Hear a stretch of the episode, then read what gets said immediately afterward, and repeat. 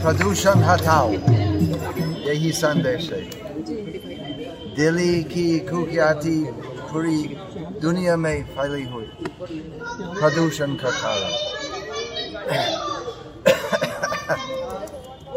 सबसे बड़ा प्रदूषण है मानसिक काम क्रोध लोभ इत्यादि मन में है वो प्रदूषण हटाने के लिए हरे कृष्णा हरे कृष्णा कृष्णा कृष्णा हरे हरे हरे राम हरे राम राम राम हरे हरे कीर्तन करना है यही संदेश प्रोग्राम का मूल इस से लोगों की जो मानसिकता है वो बदलेगी।